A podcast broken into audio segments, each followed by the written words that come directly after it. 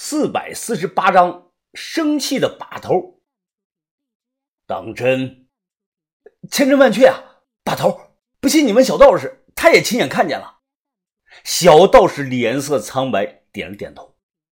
于哥马上问道：“人怎么可能把自己的脑袋砍下来再装回去呢？这就算是神仙也做不到吧？”把头神色从容，都不要乱想。一种吓人的戏法罢了。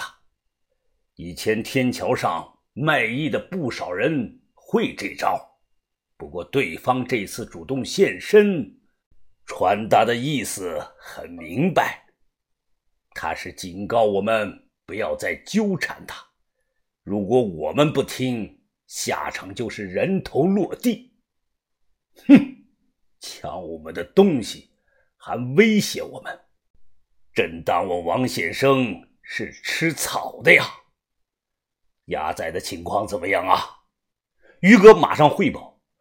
把头，牙仔的药喝了，小轩在照顾他，目前情况还有待观察。我忙跑去看豆芽仔，小轩这两天没怎么合眼。我进去的时候，他正守着豆芽仔身旁打盹呢。我靠近一步，谁？小轩猛然惊醒，他唰的就抽出这个玛瑙刀。哎，别担心，是我。情况怎么样了？小轩松了口气，他收刀后望了眼躺着的豆芽仔。按照你给的法子，鸡头煮樟树叶已经给他灌下去有半锅水了，呃，烧退了一些，就是人不知道什么时候能醒。他刚才还说梦话呢。哦，你去休息吧，小轩，我来照顾他。把头不是不让咱们睡觉吗？怕那个黑衣人来偷袭？小轩问道。我看了眼时间，啊，再有一个多小时天就亮了，没事了，应该去吧。小轩走后，我帮豆芽仔盖了盖被子。昏迷中的豆芽仔，哎，突然说起了梦话。他说道：“啊，三万啊，五万，八万，二百万。”我灵机一动，俯身在豆芽仔的耳旁就说道。牙仔，牙仔，你快起来！于哥知道你的密码了，把你卡里存的钱都转走了。我话音刚落，豆芽仔腾的就坐了起来。黑暗中，他眼睛瞪得老大，直勾勾的望着我。牙仔，牙仔，豆芽仔一句话不说，只是盯着我。啊，我没动你的钱，你的钱一分不少。我尝试着说着。豆芽仔慢慢的躺下，又闭上了眼。我松了口气，他没醒，不过有反应啊，说明身体在好转了。他实际上还处在这个昏迷中，这是豆芽仔的本能反应。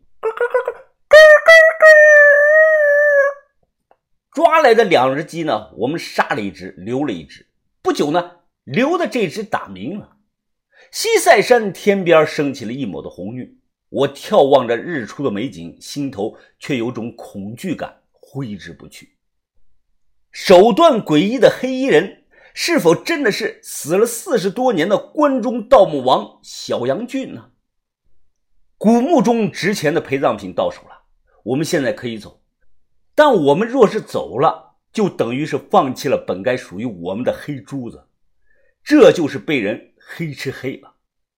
把头靠头脑纵横江湖多年，他不可能吃下这种哑巴亏。而对古董天生的直觉又告诉我，吕文德嘴里的那颗黑珠子来历一定他妈的是非同小可，可能是比金缕玉衣还要值钱的物件。七点多，我们正就着这个水吃着干粮，突然一只黑乌鸦扑棱扑棱的翅膀落在了地上。偏爷看后，他皱起了眉头。早晨见乌鸦，这很不吉利呀！我正准备啊把这只死鸟赶走呢，不料把头却掰了点干粮丢给了这个鸟。黑乌鸦立即低头捉起了干粮，把头看看，鱼潜伏在水里，要一把鱼饵将鱼钓出水面。等吃完饭，云峰啊，你去把许招娣挖出来。然后用绳子把尸体吊在树上喂鸟。这这，把把头，这不太好吧？我非常的吃惊。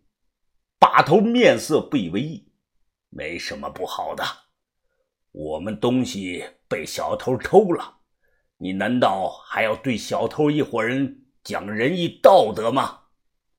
我试图解释。把头，问题是偷我们东西的是那个黑衣人，不是老太婆她呀。把头，把头咳嗽了一声，有些生气。你怎么如此的蠢笨呢？你没看出来吗？从一开始，这就是一个局。羊毛必出在羊身上，许招娣和黑衣人之间一定有解不开的关系。把头的话不敢不听，我只能是照做。三伏天，老太婆死了快一个礼拜了，尸体本来就被这个人脚棺啃得不像样子，现在更是发生了严重的巨人观。自己想吧，样子无法形容，那个味道啊也无法形容。强忍着反胃，将黑猫女吊在这个树林中，立即就招来了几只乌鸦。小轩过来看了一眼，没忍住给吐了。小轩意思是老太婆死前送给他的这个黑猫，这样是不是太不人道了？一听这句话，我又问道：“哎，对了，你那只黑猫怎么天天是神龙见首不见尾呢？”小轩摇了摇头，那个猫太野性了，又跑出去了，我管不住它，估计等玩够了会自己回来吧。那你拴住它呀？拴过了没用，他总会自己弄断绳子的。小轩大声的说道。下午，于哥问我要了洛阳铲的这个铲把，他说晚上当武器用。我的洛阳铲天下一绝。是洛阳孔老邪用白桦木打造的，手头轻，硬度高，韧性也很好。于哥，哎，你说实话，你对上黑衣人有几成把握呀？呜呜呜！于哥挥着我这个铲把，顿时发出了这个破空声。他信誓旦旦的说道：“真交起手来，如果我空手不好说，但现在我有百分之百的把握。那你千万小心点用啊！”于哥，这是我的宝贝，你别给我弄断了。放心吧。一天过得很快，眨眼到了晚上的九点多钟。夜黑风高，我们埋伏在营地的西边的小树林中。老太婆的尸体还用绳子挂在树上，风一吹，能看到她那只剩着半截身子的尸体吊在半空中，是来回的摆动，像个稻草人一样。奇怪的是啊，在这么紧张的时刻，作为主战力的于哥一直没有露面。我不止一次的问把头：“于哥去哪儿了？”把头呢，却总是给我打哑谜。小道士小声的说：“小巷子，别害怕啊，我会保护你的。我怕个毛啊，我怕，我一点都不害怕。”又埋伏了有半个多小时，突然营地那边传来了于哥大喝声：“把头，有情况！”把头马上站了起来，过去，对方上当了，文斌堵住他了。我很快反应过来了，这肯定是对方知道我们在树林里埋伏，他想调虎离山，去劫持尚在昏迷中的豆芽仔，然后好用豆芽仔这个命威胁我们。而把头是预判了对方的预判啊，我们大部队故意埋伏在树林里，暗中把头呢却让于哥守着这个豆芽仔。怪不得把头不说于哥去哪儿了，我们打着手电，急匆匆的跑过去。此刻在豆芽仔的帐篷外面，于哥正挥舞着这个洛阳铲的铲把，将手握长刀的黑衣人逼的是不断的后退。一寸长是一寸强，黑衣人手中这个长刀很难碰到于哥的身子，他每次出刀都会被于哥用棍子挑开。短短的两分钟。双方已经出招交手了十几个回合，我去帮忙。小道士手持这个撬棍当武器，他撸起这个袖子就冲了过去。黑衣人单应付于哥攻势就非常吃力了，小道士一加入，战况完全呈现出来一边倒的姿态。对方自知不敌，转身就想跑。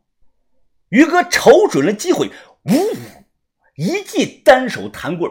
打在了对方的左肩膀的位置上，小道士紧随其后，他暴喝一声：“看招！”双脚离地跳了起来，以力劈华山的姿态，冲着这个黑衣人的天灵盖上就砸了过去。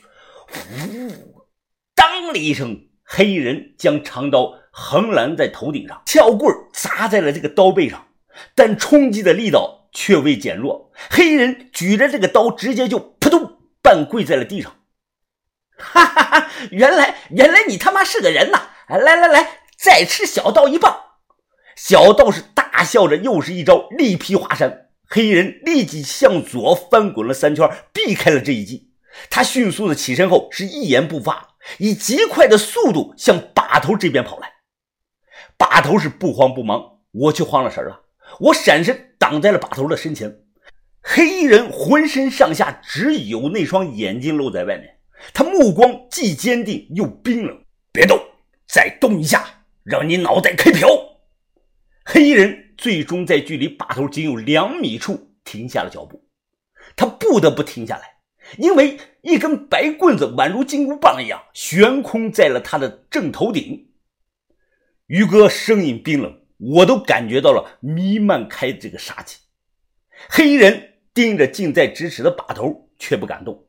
他沙哑的说道：“王先生，出乎我的意料，你们几个人挺厉害呀。我不想要你们的命，我杨俊。”只要那个东西，可你们却将招娣他暴尸荒野，你们可还讲一点江湖道义吗？